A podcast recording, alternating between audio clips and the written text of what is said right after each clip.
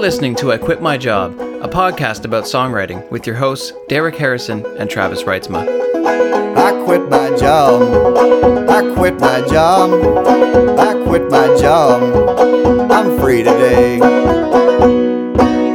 So here's the situation. I'm currently in between internet providers, and as I was editing this, the most recent episode of the podcast, I had to go to nearby cafe to download Travis's little outro thing at the end. And as once I step out of my apartment in Toronto, I see our guest, Will Whitwham, the principal songwriter for the Wilderness of Manitoba, on his way to buy some cat food. You see, Will and I live in the same neighborhood in Toronto, but we only met in my hometown of Harrow. It's a little farm town of about um, 5,000 people or so south of Windsor. And the Wilderness of Manitoba played a show at the Harrow Legion. I found about found out about this through my dad, and I was like, "Oh my god, how? Why are the Wilderness of Manitoba playing in Harrow?" Turns out the show was put on by a relative of mine, Dennis Swartz, who became a fan of the band and used to see them. He's a big supporter of live music in Windsor, and he just got to a point where he was sick of having to drive to Windsor every time to see a gig. So he's like, "Fuck, I'll put one of my own on." But my father told me about this, and I was amazed that this was happening. I was like, first thing I said, I think, was, "Do they have an opening act?" And about an hour later, I was booked as the opening act. So this is how I met Will and Raven Shields and the rest of his band at this amazing, you know, Harrow Legion playing, you know, folk music in the Harrow Legion. Couldn't really get much more Canadian unless I was drinking Labatt 50. But Will and I both share a our careers in craft beer is another thing we have in common. So, like seems to be the case with all our guests, there's a myriad of coincidences that connected us that we were not aware of. And I wasn't planning to have him on the show uh, until that night when I met him and I asked him, "Hey, what are you doing? You know, tomorrow morning we can record a podcast." So Travis came down to Harrow from Windsor, and we banged this one out in this little room. It's actually the oldest room in my parents' house. Most of the house has been renovated, but this one room remains, you know, poorly insulated with these really old walls and this fan on the ceiling that doesn't even work. But the thing about the walls is it's it's it's like a drywall. It's like wooden walls that have um, they're uneven, so you don't get. They're very like anti-reflective. So when I was a kid, I used to when I was getting into home recording, I used to record in that room all the time because it sounded so warm and so clean. It had this studio, this great studio sound. So I don't know for for those of you, in case anybody's been wondering, all these little interstitial musics in these episodes almost always are something owned by either Travis or I, like something we've created, because that way we don't have to pay the rights for it. But so that so now I'm gonna the first inter- the first thing you're gonna hear before we get to our interview is a little sample of something I recorded in this very same room many years before.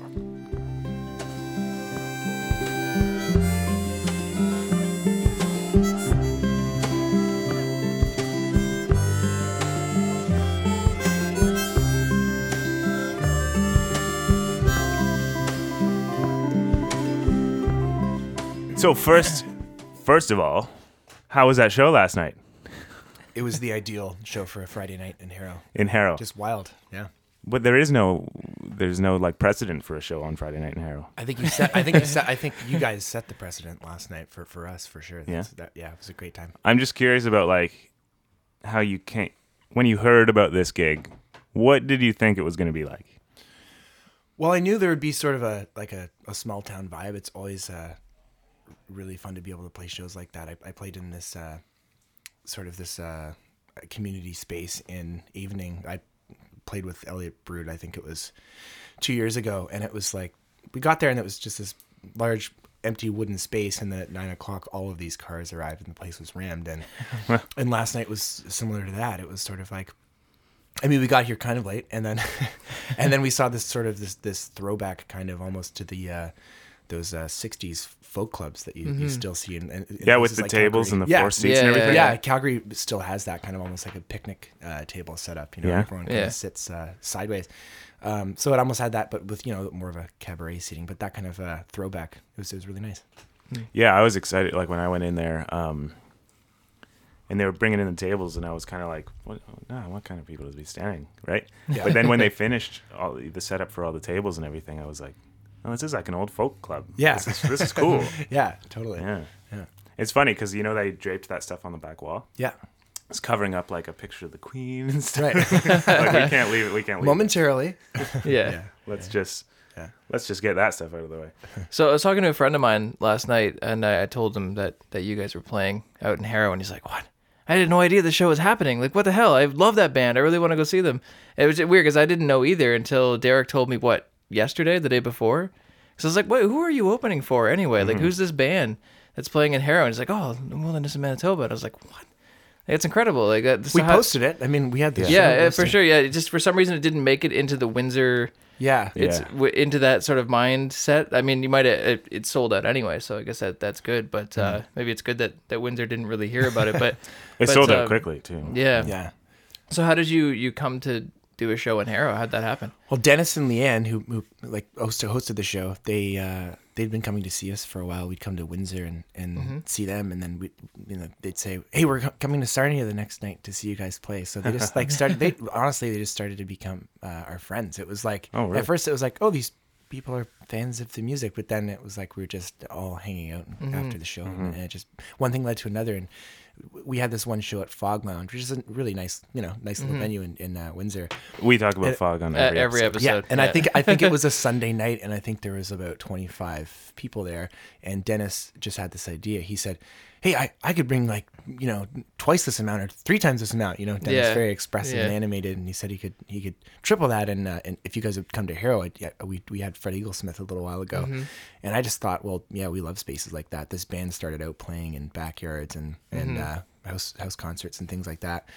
So it was just one thing led to another, and and then he wrote our our agent, and then that's they, they set up the date, and that was it. Yeah. And we just said yes That's cool. because it seemed like a great idea. yeah, that's really yeah, cool. and it went awesome. Like I Yeah, was it was excited that it was like it totally worked. yeah, well, it was funny because you were playing, and then we were, and then I was I was backstage having a beer at one point, and then. uh I, I just heard like the ruckus.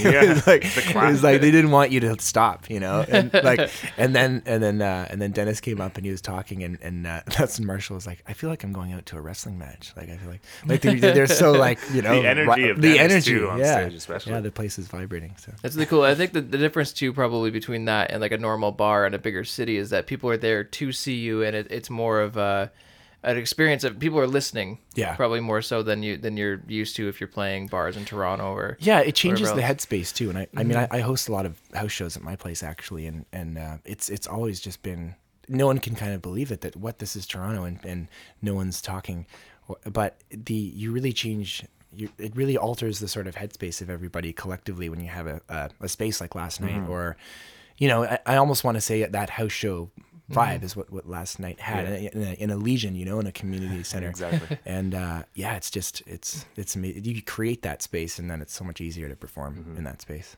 How long have you been doing these house shows? Uh, I've been hosting them since around 2008.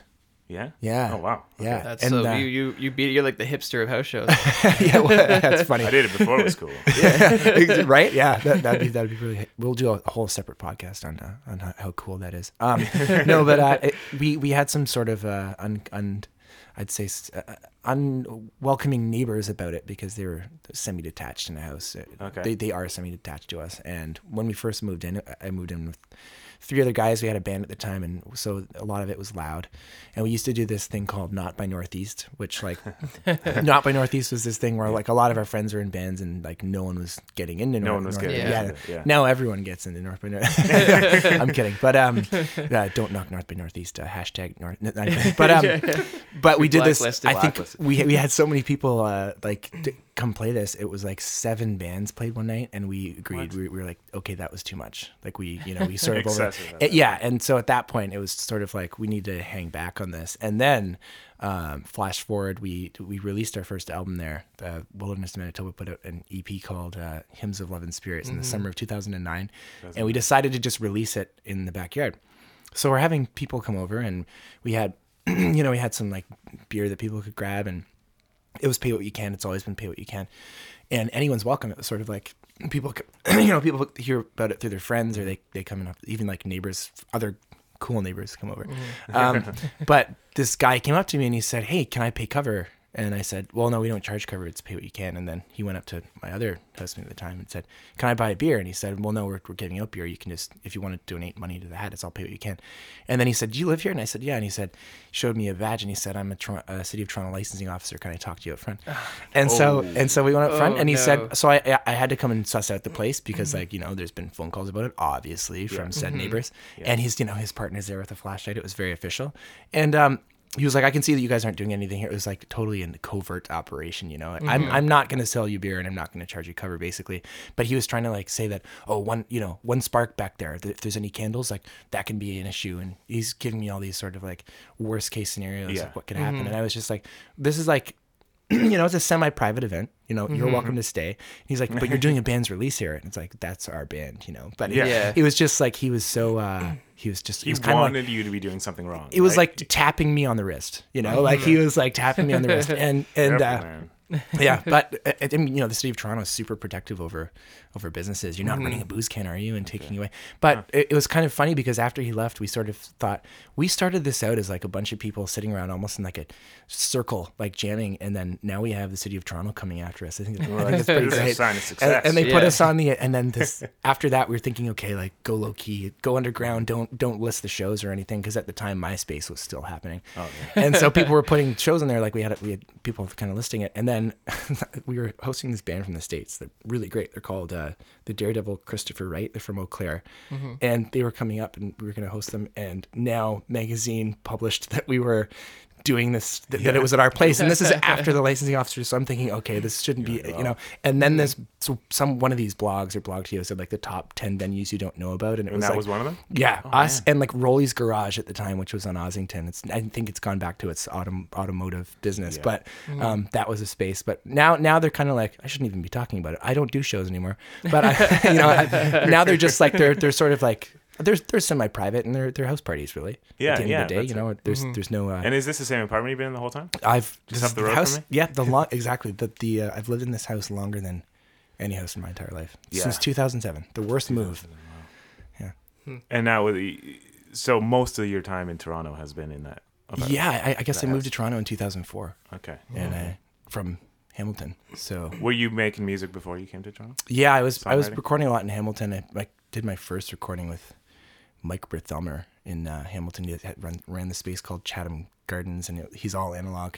So you know, you, you punch in like you really punch in, you know. so uh, on the clock. yeah, but I was yeah, I was kind of developing it there, developing it there, and then came to Toronto and we kind of doing some different things until we got this band started. But yeah, yeah, Uh, so you mentioned the EP "Love of" or hymns, "Hymns of, of." Love and spirits. yeah. yeah, I was just listening to that on the way up here, and it's uh, I, I'd listened to a few of your other albums before, and uh, that one seems quite a bit different than everything else you've done. Yeah, we did everything in the basement through Yeah. a SM57. Like the, mm-hmm. we we actually had like radio hiss from that mic in certain oh. parts, and we didn't even like we just didn't even know. Yeah. And I'm kind of glad that we didn't know what we were doing. So because that's kind of it's It's kind of the, the reason. Well, it's yeah, it fit the vibe. It's the reason it mm-hmm. sounds like it does, and It's very, it's very rootsy, very folky, almost. yeah, like it's, very it's yeah. a folk album Yeah. for sure. Yeah. yeah. Mm-hmm.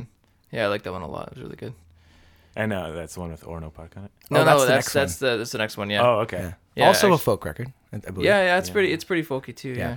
Yeah. Uh, yeah. So I guess we, we already talked about it before before we started recording, but uh, I grew up in a place called Newcastle, or at least I partially grew up in a place called Newcastle, and uh, I used to ride my bike to one of the neighboring towns, Orono, Yeah. all the time, every weekend, and go to Orono Park and smoke weed and play baseball and these sorts of things. All of and, the uh, park activities. Yeah. yeah, exactly. And so you know, I'd see, I saw that the the first track on that album, and it's like, oh, it's called Orono Park. Like that's crazy. Like I know Yeah. I've been, I spent a lot of my childhood in that park, which is really cool because nobody knows what the hell Orono is. You know? Yeah, I think it's it's a neat name. you know? Yeah, yeah. yeah. yeah. It's cool though. So that record was what year? That came out in Canada in 2010, but it, it then it, we put that out in the U.S. That's the only album Oh, that yeah. went into America, went out in America in 2011. Um, so yeah, 2010, we'll say. Okay. Yeah. And then uh, you were saying last night to me that at one point you quit. You quit your job. You I became did. A full time musician. 2009, I uh, I had a bank job, and I did. I I didn't even. I was saying to you last night. I Mm-hmm. think I had my foot out the door. Then I had my leg out the door, and then I had my crotch out the door. I, was like, I wanted to leave so long, but it's it's set up very. It's psychologically sort of. Uh, inhibiting. It's like, oh, but here's here's the bonus, and like here's Right. your, Yeah. Yeah, There's all these. there's all these yeah, and you know that it's all been set up for you before. It's it's it's 1984 in there all the time. Yeah. and um, well, it's just interesting because like, yeah, the bank's just a very weird place. I grew up around it. My dad was he's re- he he's retired now, but like I moved around Canada due to his sort of like wherever we'd go, like wherever he, Mm-hmm. He was in going. the he was in the He was in the banking banking industry industry, and but he's totally old school about it. I, I didn't get sort of a. I feel like there's more of a romance there, you know. Now it's Yeah. just like. Now it's completely. it's Very just, corporate, yeah, very, yeah, corporate, yeah. and uh, I'm not a very corporate person, surprisingly. but um, it's it's funny. I I, I was there part time for two years and then full time for three years, and I worked in web fraud and uh, financial planning over that time. So anyone can do it, is what I'm telling you guys. Kids, if you want a job at the bank, you can totally do it. But don't do it. Don't do it. Don't do it. Um, but I left in 2009. I was actually working in freelancing in film at the time, doing sound design and, and composing. And I had this. I'd gone to Serbia to work in this documentary, and I'd done one in Canada with the NFB and TVO, a, a calling card. Uh, it was called the calling card program. And then I uh, I found this really awesome thing I wanted to apply to called Cinetrain, and it you take the Trans Siberian uh, and certain parts of the former USSR, and this particular route went from Kyrgyzstan through Kazakhstan up to Moscow, and I needed a leave of absence in order. I got accepted to do this, and uh, they so they gave me. they gave me I used my full vacation I think which was like 3 weeks at the time and a and a full month and a half. So they gave me like a full 2 months off and I went and did this, and I sort of killed the travel bug because it was a wild trip. Like a lot of crazy things happened. But then when Yeah. I came back, um, it was sort of like they said, "Oh yeah, well you have to sign this thing before you leave, saying if we fill your position, you'll have to like wait it out, basically, like Yeah, until there's until you know another place for you." again. And so when I got back, they're like, "Oh, we've actually had to hire two people," and I was thinking, "Well, that makes me feel better." Yeah. because you had to hire two. No, and then um, and then they said he said, "What? How do you feel about us giving you a year leave, and then in that time you can also get internal postings sent to you?" And I thought that's such an easy way to quit because it's not like It's not like you're You know, quitting. It's Yeah. not this You're- big it's like you're on a one break. move. exactly. It's like not this major like you know impactful decision. It can be like I can quit slowly, uh, you know, killing me softly. Yeah. But um, so that's what I did, and I, I took a year leave, and and I mean, And never I went back? Never went back. There was just a lot of opportunities came up, and I, I just kept saying yes, and um, and that's kind of how I, I think that's pretty much that's pretty much the story. And then uh, for years, for years, I've just been kind of in and out of different work and and yeah. and obviously when you, you choose to do music you have to do a lot of other things as well Mm-hmm.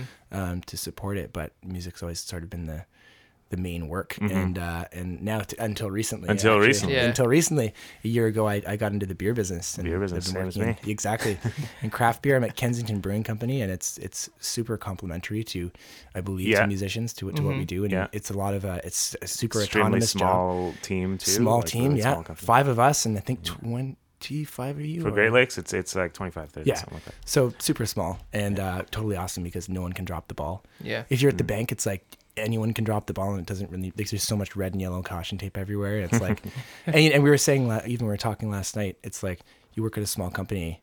We know you're not going to drop the ball. Like you're always trusted because they just like it's black and white. The work gets it Mm-hmm. Yeah, doesn't. if it gets Whereas done like at the bank, it's like you did really great last week, but this week we don't trust you. Not like personally, but just the bank in general. Just you like know? that's- It's that, that's our business model. That's our that's our business model. Uh, Yeah. ant- antitrust, super corporate. That's But right. yeah, I love, I completely love the beer business, and it's it's super complementary to uh, the music business. Yeah, I never great. thought I'd be driving as much as I do, or lifting Well, as much 'cause as you're doing do. deliveries It's- now, too, Yeah, right? exactly. Yeah. I'm doing it all. So Yeah. Yeah. Yeah, it's funny that it's, we have the same. It's like the same lifestyle. We're It's the just doing same, the yeah. combo, craft beer and music combo, and it's and it works. it works. Yeah. Like, and then uh, you work with Ren, Yeah. who's one of the five women who run the Society of Beer Drinking Ladies. That's right. And my roommate is one of the five. So weird. Like they're best friends. yeah. And we only just met now in Harrow. And we only just met now. That's Yeah. so funny. Yeah. Seems like every guest that we have, there's some weird, and it's weird always connection like that. comes. Yeah, there's always something. The Wilderness of Manitoba's drummer uh, is was the drummer for Ron Leary for a while, and and uh, Yesterday we recorded an episode of Tara Watts, and he played. He was he the played drummer. on it. Tara Watts' So many links here. yeah, but yeah. but he's not really a drummer though. Oh, our drummer. Um, well, it's funny because Raven and I are sort of the mainstay of this band, and we have sort of a a, a small rotating cast of rhythm section because everyone's working in. And Yeah. um, So yeah, th- this is like your fir- fourth full length. now? Thi- we just put out our yeah. This is our fourth, full and length, it's yeah. but and it's the first one with um the co-lead vocal thing you're doing now. right? yeah, it's the Yeah, first one that has like less group harmonies and more of a double double lead, yeah, Yeah. which I think is sort of the focus of the band now. It's always going to be a. I think that I said to Raven like we can do anything we want with the music as long as harmonies are laying at the forefront. I think that's the one thing we can hold on to, but everything else can kind of alter and you know evolve. Yeah. Hopefully, So Yeah. how did you? What made you decide to bring in other voices to to do the material? Uh, well, I, I can't do these songs by myself. I mean, I, I, I'm, I'm a songwriter as you are, Yeah. and, and, and so I have songs that are, are my own. But I mean, yeah, these songs are mine in a way, but I, I often hear, uh, I don't know why, but I hear a lot of things in a female voice. And either it's a lead or it's a, a very focused kind of double lead. And I, I, I don't have, obviously, I don't have a, a very female voice. So I, I yearn Yeah. for that in, in some of the I music would- that I I'm think- writing I you did. yeah, yeah, yeah, that's fair. That's, I'll take that as a compliment. Um, so that's kind of where I, I don't know. I think it probably comes from growing up and listening to my mom. She was a piano player and she sang all the time and sang to us a lot growing up. And I think that's probably what's. I, I hear a lot of things in the female voice. I'm a huge Joni Mitchell fan too, and, and like I think that kind of stuff just bleeds over, even if you don't want it to, into what you're Yeah, doing. yeah, for sure. Yeah. Like In some ways, yeah. it's like this guy came up to me last night and he's like, "Have you ever played any uh, James Taylor? Right. you sound like James Taylor." And uh, and I'm like, you know what? When I was like five, my dad put me to sleep to James, Best of James Taylor. It's Yeah. the first record I ever really listened to, Yeah. Yeah. and I'm like, I can't help but sound like him. That's like the- it's so deep in there. That's the sensibility time, you know. Like, Yeah. like that's Yeah. when you're that young, you really absorb it. I, for mm-hmm. like for instance, I was living in North Vancouver at that time, and whenever, whenever I go back, it's so like the ocean and everything, and the, just the forestry there. It's so present. But I was so young, like I would, I didn't even know what life was. But I've absorbed this in the way that you know, you, I may have absorbed Joni Mitchell, and you've absorbed uh, James Taylor because we're at that age. For me, it's Yeah, John. exactly. For me, it's John Denver. Unfortunately, or Oh, I, fortunately, hey, I, I got know. it. I got into him too. Simon Yeah. Garfunkel as well. Yeah, Plenty yeah. of John Denver Yeah. though. Yeah, no, yeah. I've been told many times since then that I sound like a little bit like John Denver when I'm singing, which I don't Yeah. know if I should like, take that as a compliment I think or that's not. a compliment. Have you ever heard uh, "Please, Daddy, Don't Get Drunk This Christmas"? Yeah, yeah. Like he does have like it, it's kind of like great kind of like Lyle Lovett, where you know like probably sixty percent of his catalog I don't have a lot of interest in, but then there's there's There's some once really great songs in there. Yeah. Yeah. So your mother was a piano player. Yeah. Uh, do you come from a musical family in general? My mom is solely the the musical, Yeah. but my dad no. My dad always likes to say that he played cello in high school. But that's about it. Um, no, it's just my mom. How did it Just- How did it start for you? Uh, I started as a piano player at seven. I started taking piano lessons, and I I sort of uh, I think I went to like grade four with theory, and my mom was doing grade eleven at the time, and I was just trying to learn. She played all with like wrong fingering, but I was sort of just picking it up by ear, and I realized that I just wanted to play that way. And I think theory is really important as a kid to get into to, as a discipline. And I played French horn too, not well. The embouchure hurt my face, but um, then I got into uh, I think around the age of twelve. I remember buying like she got me my first guitar. It was like a Yamaha. It was like the Slayer color, Yeah, red with a black pickguard. Oh, yeah. And this little Matrix amp that had the most unique tone. It was like ninety nine dollar practice amp. And I remember bringing it home thinking I can't. I, I brought it home thinking I can't get that sound. Like, what is that? It was called Yeah. distortion, by the way. And I was like, what is that sound? How do I? And, and we had to call Bel Air Music at the time, you know, Oh, yeah, Southwestern yeah. Ontario. Oh, yeah, oh, yeah.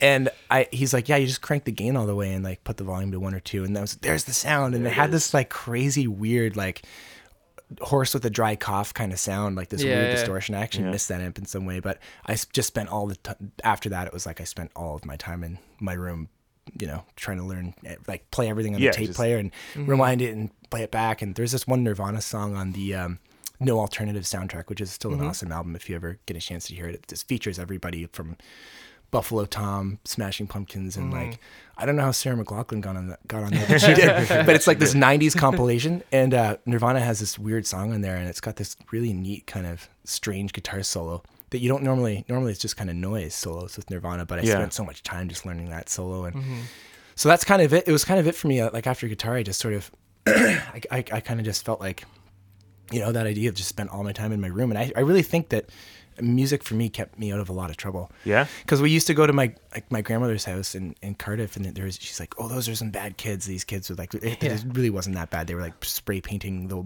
wall by the library like you know what i mean like, Yeah. kids do crazy Pretty stuff mild. now Yeah. this is pre-internet so so um and i just remember thinking like they're bored like they you know they don't they don't have something to they do. don't have something to do and, and it's like if you're not into sports or if you're not like a mathlete or if you're not a- Yeah. a, musician or something it's like it's tough Yeah. being a kid because Yeah, it, is you you just something. there's so much angst you know? You can't get out you're not allowed to do anything. You can't you know? So you have curfew. So music for me was just this great way to sort of and i love being alone so it was sort of this great solitudinal thing that i think kept my mind not that i would have spray painted the library but i feel like it, it really you know Yeah. Something kept would have had to happen. something would have Something had to had- happen. yeah exactly So did you start off then solo? Like, is that did you sort of start playing gigs by yourself, or was it right away? Well, I, I mean, if we go way back, it was all I was all into jam rock in high school, Yeah. and I was in like a sort of a hippie jam band. We were mm-hmm. all into Phish. Like I, oh. I, Yeah. I, we took a limo to Auburn Hills to see Phish when I was in grade eleven. I went to see Allman Brothers. I was just way into the, you know, a- mm-hmm. as I think we all were, mm-hmm. to, Yeah. like anything jam rock and Grateful Dead and stuff. But I didn't really. I guess I didn't really start solo I, until I was 20. I don't think I really got into. I was writing like riffs and like guitar and stuff, but I wasn't writing songs till I was Not probably about yet. 20 And started off by yourself then. Like Um, yeah, was- yeah. yeah. I started off then, and then I sort of, yeah, that's kind of what I was doing. So was it for a while. more folk based then? Yeah, I think when I started at twenty, it was it was definitely like folk based. I was Mm-hmm. I was into that, but I now I don't know what I, I just feel like songwriting's kind of all over the map. Like, Yeah. I, I really love electronic music and writing from like the drums up. That, That's Mm-hmm. really what I'm into right now. But yeah, I find like at the show last night, like every time you introduce a newer song, it'd be way more rhythm based, like Right. the, the m- more groovy rhythm section and everything. right, Um, There's definitely But that, there's a that lot- switch on the album. and you played too. a pretty long set. Like, yeah, it was. I think it was like an hour and a half, maybe. yeah, and and but there's a lot of variety. Like, uh, I think th- this band is just that's what's kind of happened over the years. It's like I know I can't necessarily take this band all the way into full blown electronic. That's for something mm-hmm. else. But we can But we you're like gonna to grab experiment with those Yeah, ex- textures and- experiment Yeah. with the textures, and I think that's what makes music interesting. Like if you're gonna do folk music, like what are you gonna do differently? Or if you're gonna do blues, what are you gonna do differently? Or mm-hmm. Mm-hmm. and it, hopefully you can, because I, I always find like we're all a product of like several influences. There's no one who is like I'm an influenceless Yeah. artist, and I, I just don't I don't believe in I that. think, Well, we, I re- I think we discussed that yeah, in the first I really think a truly influenceless artist would make music that was unlistenable. Yeah. Be Like, like, you right, have to be sitting in a context. so an actual alien that would come Captain down and- Beefheart Instead times of- 10, you know? Like it's, it's like that reverse analogy where it's like if you played a Hendrix for an alien, you know, of course the alien would love it. But what if the alien came down and played for you? Be like, oh, that's an influenceless artist. So like, Yeah, yeah. what is What? happening? the the Yeah, sound of the future. You'd have no frame of reference. It would sound terrible, right? Yeah, Like that's yeah. just how everything works. yeah, Uh, that's my working theory. I haven't Yeah. tested it I yet. know it's it's. I think it's completely true of anything. I think Yeah. it's true of, of movie of any Everything has culture. to sit into yeah, you ha- it has to sit within a context because you can't just give somebody something brand new. It'll blow their mind. Like it can't. I also yeah exactly. I also find that whenever you've done this, we've all like you have to you have to go through.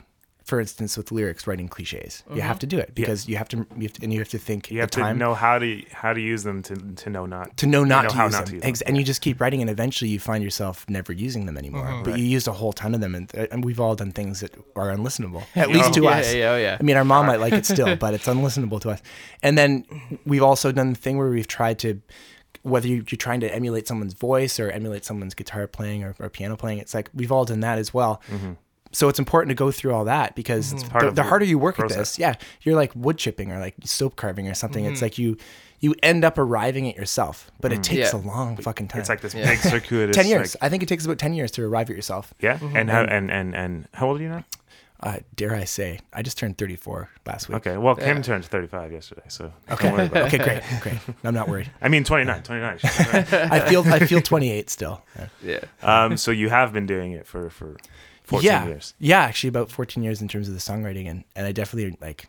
I mean, I, I, I've, I've listened to things I think in the last few years that I did when I was 22, and I'm just like, wow, that's mm-hmm. totally weird. I, li- I like to believe that music was also at a downtime as well, like the accessibility. We had sort of a dead point after the 90s, and Yeah, there was there was a period Yeah, of like instant like nobody really knew what was happening no one knew what was happening for a couple of years. Yeah, Yeah, just before the internet had really allowed every pe- everybody who wants to make an album now can make an album, right? Yeah. That wasn't really the case yeah, at that point. totally. Yeah. I've heard that uh, some somebody said that Kurt Cobain's death was a big part of that. He was like shook the this theory. industry, and people were just like, "What what what's music going to be like now?"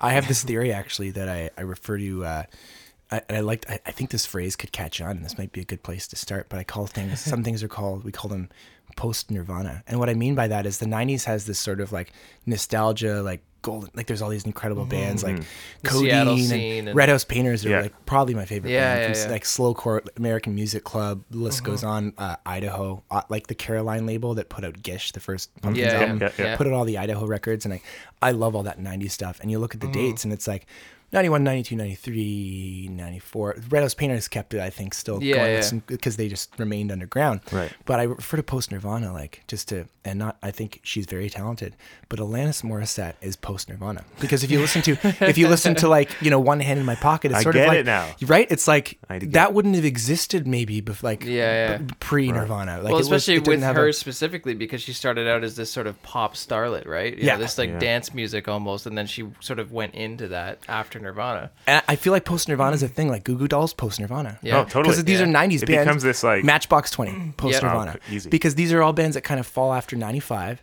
that Mm-hmm. have this like. I think it's almost like from a major. The major labels labels are still throwing money, so they, they were At able. They were trying to make They were throwing the last of the their last money. of their money and, and creating this pop that was like we're gonna grab that underground '90s sound Yeah. and Yeah. de-edge it a bit. That's also when the labels made pop punk happen too. Yeah, That- that's and true. see, but that's the back. That's the reaction to it, right? Reaction Mm-hmm. to post Nirvana Yeah, I thought. I, I don't know. I think we could if because we had they're trying to bring back the edge after Was it because people. because even in out. Canada, right? You had Our Lady Peace, Matthew Good Band, like these it's sort of the Nirvana. same thing, Yeah. like post Nirvana. Yeah, I like exactly, it. yeah. I think I think it's a, even a great band name. Yeah, yeah, yeah.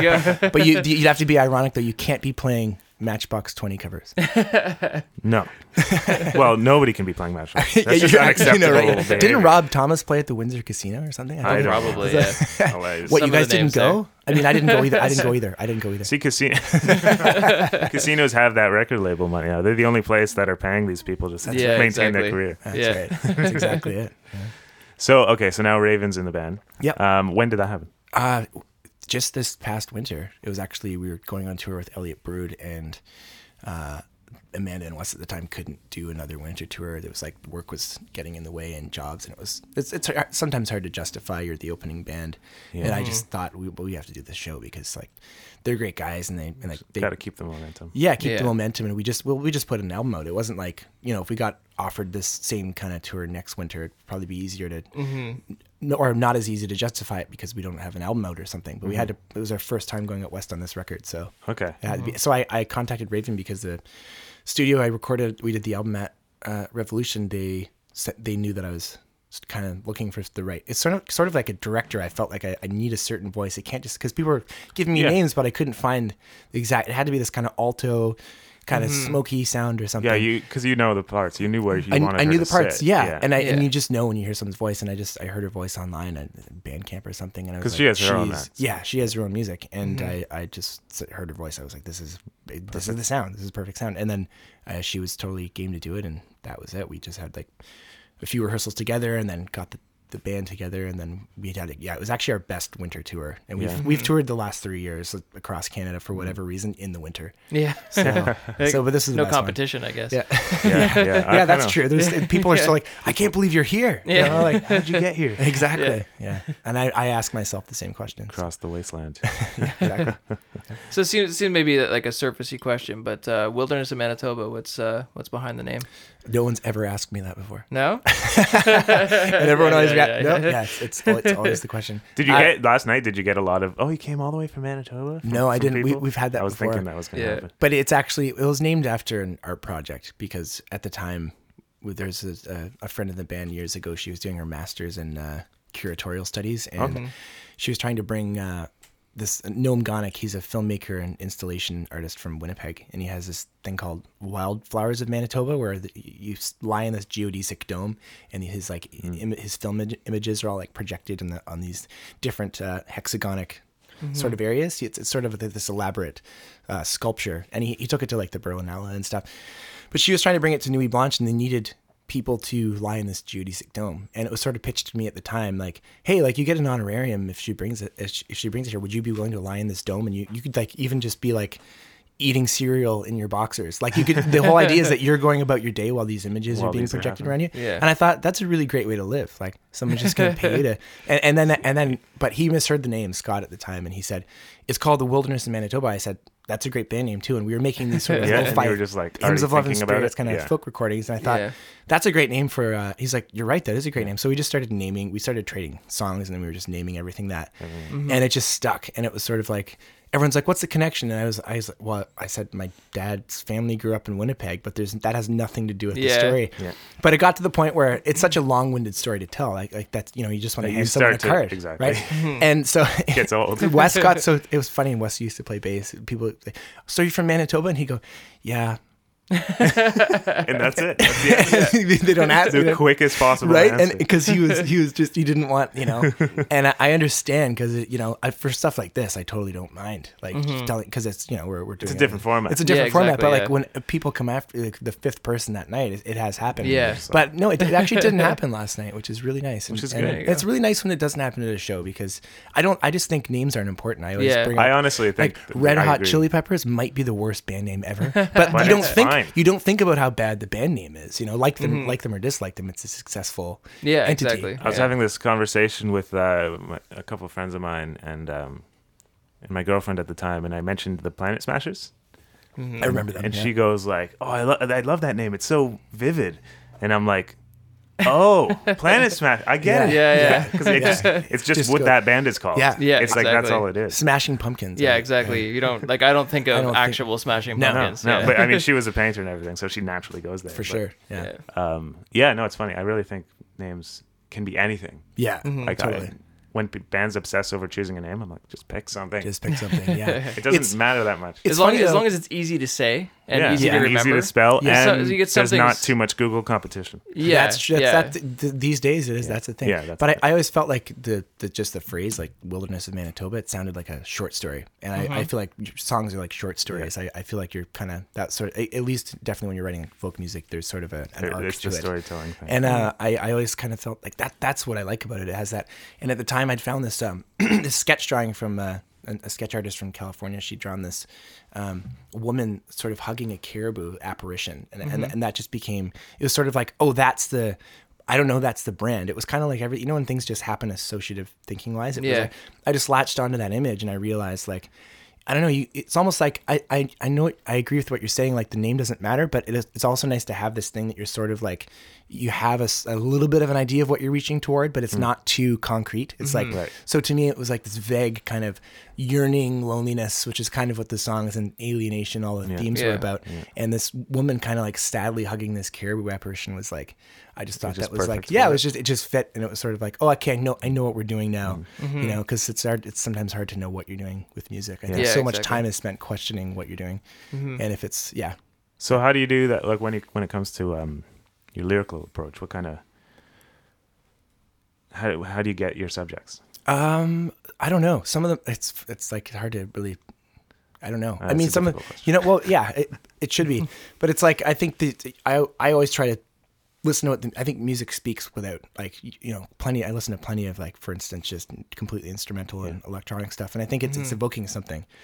So you have to listen to like what what the music's evoking, and then beyond that, they always. I mean, I've never written in another language, but they say that like English is a great ocean of language. That's why a lot of people that that uh, English is their second or third language, but they choose to write in it. It's also maybe the most pop formatted, uh, Most accessible, marketable Yeah. kind of most thing, marketable as well. But beside the point. But um, I think then you start to just kind of like make sounds, uh, the vowel sounds, Yeah. and then and then you then that's at least how I, I operate. It's like you, then you find those vowel sounds and avoid the cliches, Yeah. Right. and find a story. But come- it, always Yeah. ends up like you realize, oh, it's you know, you get to that point with writing where you just feel like the song's writing itself because Yeah. it's in the music, it's all there, and it's it's there for you. But you, you have it's almost like writing an essay, right? You have to sit down in a room and be alone and Mm-hmm. stuff, and and you have to listen to what it's saying, and you have to focus and get it done. Mm-hmm. That that that's the easiest way I think I can answer that question. All right. That's sort a of the, the. Thom Yorke approach. Yeah. is what, yeah. Oh, and he doesn't just- even care. He's like cut the kids in half. Like that. Yeah, doesn't mean exactly. anything. Yeah, He- like, he, he likes how it feels, and Yeah. and Yeah. he's- I mean, I definitely, I actually I really like the freedom of electronic music for that because I feel like there's a lot more mantra approach and all that. I've spent so much Mm-hmm. time laboring over lyrics to make sure, like, oh, what if someone asks this? I'll have a really good. no one asks me any questions Yeah. about Yeah. any of the lyrics. I've spent so much time writing them because I think it's really neat to like even have a song, let's say, where the vocal is like buried in reverb and stuff, but it's sort of the vocal is almost like a vibe. It's more like another instrument. Right. But if anyone chose to look at the liner notes, it was actually saying something. I think that's That's that's brilliant. Yeah. if you can I love achieve that. that, Yeah. you know, it's it's really nice. It's Yeah, like you instead, know, instead it shows you get people asking what your where your band name came Yeah, from, right? Right. Yeah. yeah, that's right. yeah, that- yeah, exactly. Yeah. yeah. Yeah, I That's don't care about the words. yeah. Yeah. yeah. Have you noticed like themes um, evolving, like from the beginning, from the first album now to the fourth? Uh, Like, yeah. does the subject matter really go different places? I think so. Uh, it's strange. What, what what's an example? I of find I always write in a trend. Like I'll write like eh, 15 songs about the same thing, and Yeah. then I'll switch suddenly to something else. I I find that it's it's weird for me. Sometimes I don't know why. I like I maybe I saw something in a film that's significant to me. Like I, I remember I saw Away from Her. It's a Sarah Sarah Polley film about this living with Alzheimer's and Yeah. dealing with that. And I just like I I've never experienced that, but a year or two later, I, I, there's this song called "Disappearing" on Between Colors, and sort of this imag- imagining what that would be like living with someone who's either you're the one whose memory is disappearing or you're with someone else. And I think it was sort of an effective theme, but I, I, it's strange for me to put so much time into writing something like that when I, it's not really a, it's not empirical or anecdotal. Right. It was, it was mm-hmm. kind of a fifth business, like a, you know, third party. Um, So that kind of stuff happens to me. But a that's lot. in the folk tradition, right? Yeah, That's- that's- exactly. Yeah. Well, Yeah. d- yeah. Can put you imagine if all everything shoes. Bob Dylan sang happened to him? That's the craziest life. Oh, he would, would be the. he would claim that it did. Oh, Well, he would, yeah, he he would would. completely he would completely claim that it did. Well, it happened to Bob Dylan. It didn't happen to Robert Zimmerman. Yeah. But it happened That's to Bob right, Dylan. that's right. yeah, yeah. Yeah. You got the separation there. Yeah, exactly. Yeah, he's a character. I mean, that's and that's. I think there's there's an element of that. I think definitely to any performance, there's an element of character, and then there's an. I, I of persona kind of thing. but I, I respond the most to I think like vulnerability, like Joni Mitchell. I, I think vulnerability is my favorite, and I, am I'm certainly nowhere near that level of like that capability. But I really respect people that are. Also, another person that comes to mind who's not afraid to kind of go for it. Blood Orange. He's kind of got this Prince thing going on. Yeah, yeah. Well, and I, I just I really I just think that's so great when someone's so uh, like they know this exact thing that they want to do and they, they they capitalize on it so well because it's like they're not afraid to just be vulnerable and go for it even if it's like some of it's cheesy but it's like yeah but you're throwing back to like throw back to like early 90s R&B Yeah, it's like yeah, yeah. listen to TLC sure don't go chasing waterfalls that's a brilliant song you know like, like as, a, as a song you know like take left eye's rap out of it i'm sorry but Yeah. but you know, but like you, some of that stuff, it's like, yeah, you, you could say it's dated, but there's still like, I, I think it's so great when people reference. I think it's Bill- Billy Corgan. Is it Billy Corgan that said um, that he doesn't write a lyric unless it completely embarrasses him? That's funny. Like uh, he- He's like a good ha- example, actually. Yeah, like it has it has to be something that totally humiliates him. Otherwise, he won't put it down on paper. up. Oh man, I, I, I Siamese Dream. That's just like he would hate Mm-hmm. to hear that we're talking about Siamese Dream, right now, but it is a masterpiece. Yeah. everything else is good. You do too, man. But, you know, I love that album.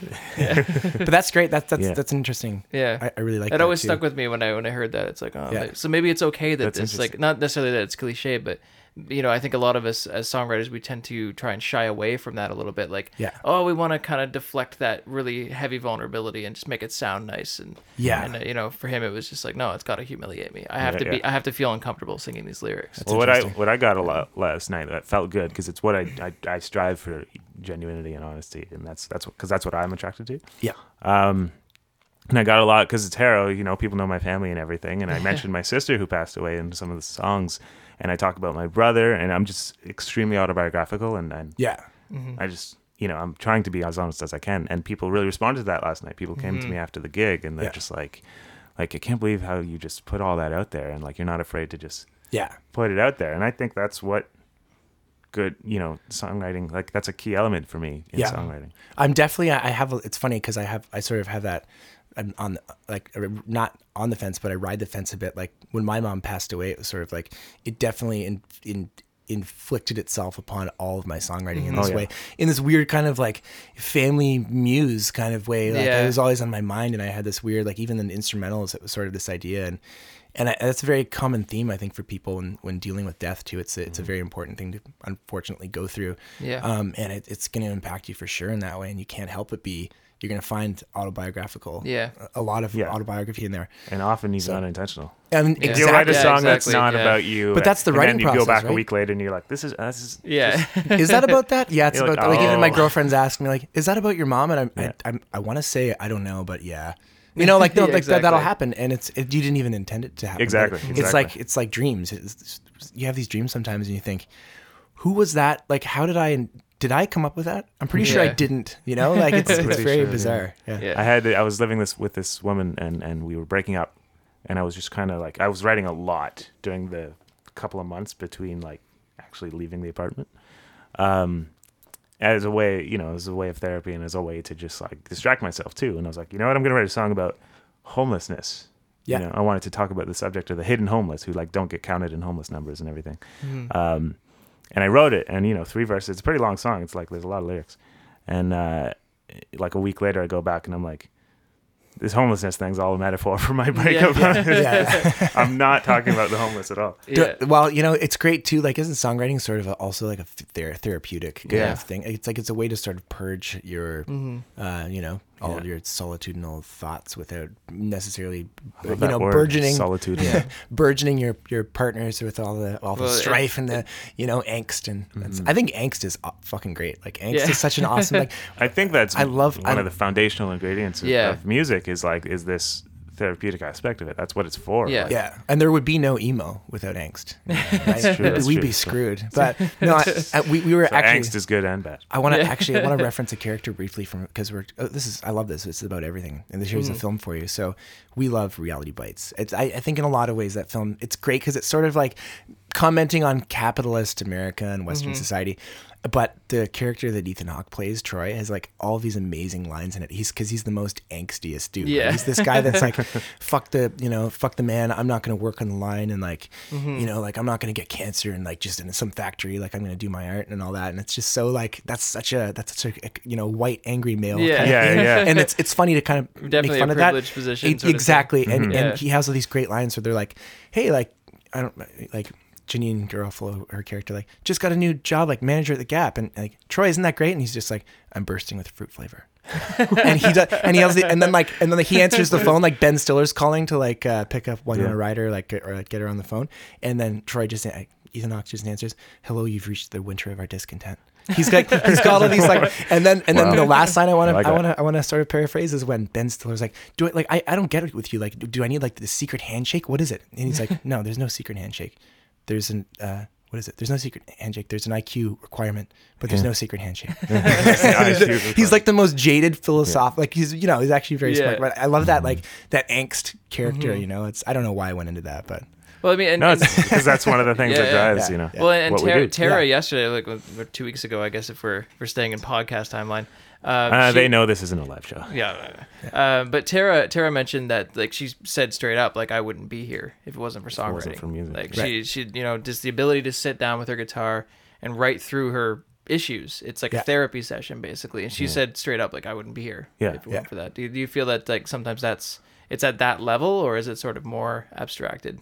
Uh, no, I think it's at that level. It's it's it's funny. It's hard to it's hard to say that. Like, uh, but I definitely know that. Like, I I don't really.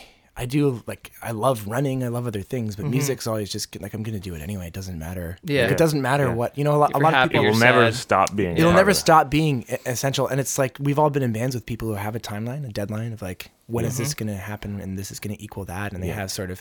It's it's a very hard thing to try to create a linear path out of, Yeah. and if you just choose to do it long term, like you're doing it already. Yeah. Yeah. So Yeah. that's kind of that's you have to kind of live under it. You, you choose to do it or you don't. It's not like five years and then I'm gonna if not I'm gonna completely quit. It's like it's Yeah. never been an a good option. job as a And I, I I don't think I don't, I don't think any musician. Uh, well, there no there are great No, there are musicians who have quit, who- who which do is that, and, um, yeah. Kathleen Edwards.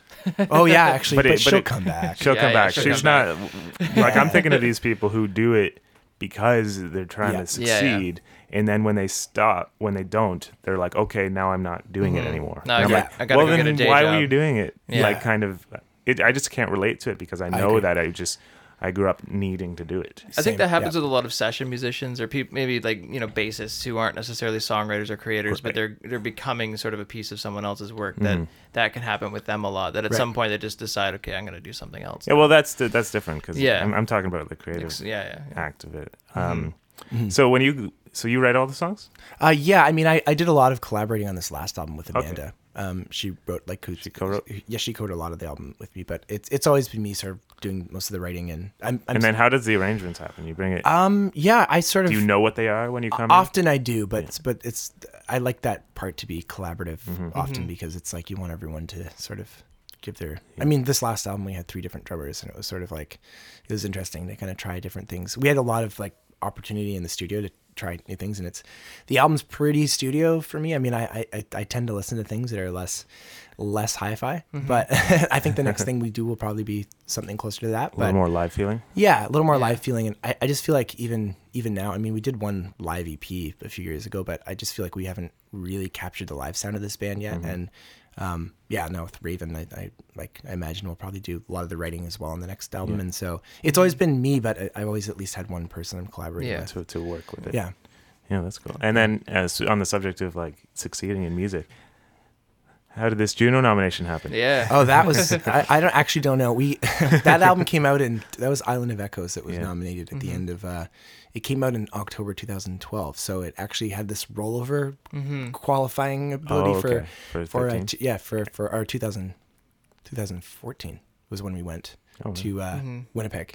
Cuz yeah, this year was Hamilton, right? Okay. Yeah, Yeah, yeah. so we went to Winnipeg for it. So it had this like rollover qualification for the following year or something. And we found we were on tour at the time. We were in like Fernie, BC, Hmm. and uh, yeah, I think Amanda was like snowboarding at the time, and she found it on the chairlift. it's just kind of funny. That, oh, you got nominated for a Juno, so it's really nice to kind of get that. But it's sort of like you know, it's it's a nod, and mm-hmm. I- Yeah, totally. I was, it was funny. I was talking to the Vote uh, of confidence. I was talking to some people about about the Junos, and and it was an interesting kind of thought that you're sitting in this big room of people where everyone is, works so hard to be there, and there's managers mm-hmm. and there's agents and all that. But it's mm-hmm. an it's an interesting environment because like if you're if you win or or whatever, and and, and there's this, this one small percentage of the room who's really glad, you know, the label and is happy and the agent and manager, but everyone else Everyone is else is like bummed. yeah, and, and or, or or or like what the hell is this? This isn't my category, and so it's, it's sort of like it's an industry thing, but it's Yeah. not Yeah. really. Uh, it's it's it's hard. It's it's so celebratory, but it's also like it's got this weird other side to it. You know? Yeah. Mm-hmm, Yeah. yeah. But uh, no, but it's it's great. It's you know good experience. Yeah, it's a good feeling. Got to be. Yeah. Mm-hmm. yeah. So, what did we miss? Did we miss anything? Is there anything you want to cover? I, I, I, I I don't think so. I think Reality Bites is my main. That's what you want. You wanted I wanted to we were do building some, up to some that Troy the quotes. whole time. Yeah. You wanted the Ethan Hawke content. to Definitely, be- definitely. We had to fit him in there. We got to hashtag him on this. Yeah. Uh, yep, for playing a tune. I shall. Uh, I guess this is. Uh, I put out a solo record a few years ago called uh, Lake Forest, and that was the name of the project. And the album is called Silver Skies. Uh, this is a song from that. It's called Escape the Moon, and actually, this was sort of inspired by. Uh, a Hitchhiker's Guide to the Galaxy, and there's that, that that part in the where he thinks about I'll never eat a cheeseburger again, and I'll you know he's going like he's drifting so far away, and he's sort of losing this uh, he's kind of yearning for the Earth again, and I, I had this idea of like um, just the moon and its influence on uh, you know us being 75% water and how the moon controls the tides. So th- I took that and I kind of thought if you gave Prince an acoustic guitar, what would it sound like? So I was trying to. That's, that's what I was trying to do with this song. That's that. That's a collaboration of things. Okay, uh, here goes.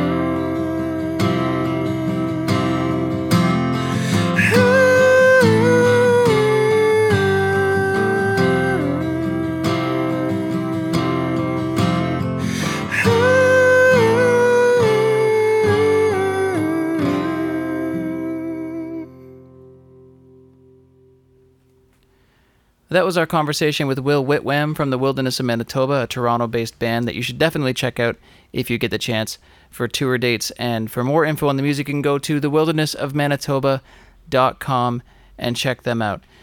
In two weeks, we have Sarah Jane Scouten on the program. Sarah Jane Scouten, who uh, is a, a troubadour of sorts. She uh, grew up in, in British Columbia in an island off the coast of Vancouver. Uh, she's lived in, in Montreal. She currently lives in Toronto. She's uh, she's been all over North America. Uh, she's been nominated for multiple Canadian Folk Music Awards. She's an excellent songwriter. She's heavily steeped in the tradition of folk music, and uh, we're very excited to have her on in a couple weeks. If you'd like to contact us, to recommend a guest, to critique us, whatever you'd like, for any for any reason you want to contact us, you can at uh, iqmjpod at gmail.com. You can go to our website, iqmjpod.com, to listen to the podcast, listen to old episodes, and find out tour dates for Derek and I. You can also find us on Facebook at facebook.com slash iqmjpod and on SoundCloud if that's how you want to get this podcast into your ears. You can find that at soundcloud.com slash I with dashes between all those words. And of course, on iTunes, you can subscribe, subscribe, that's how you say that word. If you'd like to rate or review us, you can do that there too. That would be greatly appreciated. Uh, if you give us a positive review there, that helps us circulate the podcast to a wider audience. And that would be wonderful. So, Sarah Jane Scouten two weeks, and we'll see you then. I quit my job. I quit my job. I quit my job. I'm free today.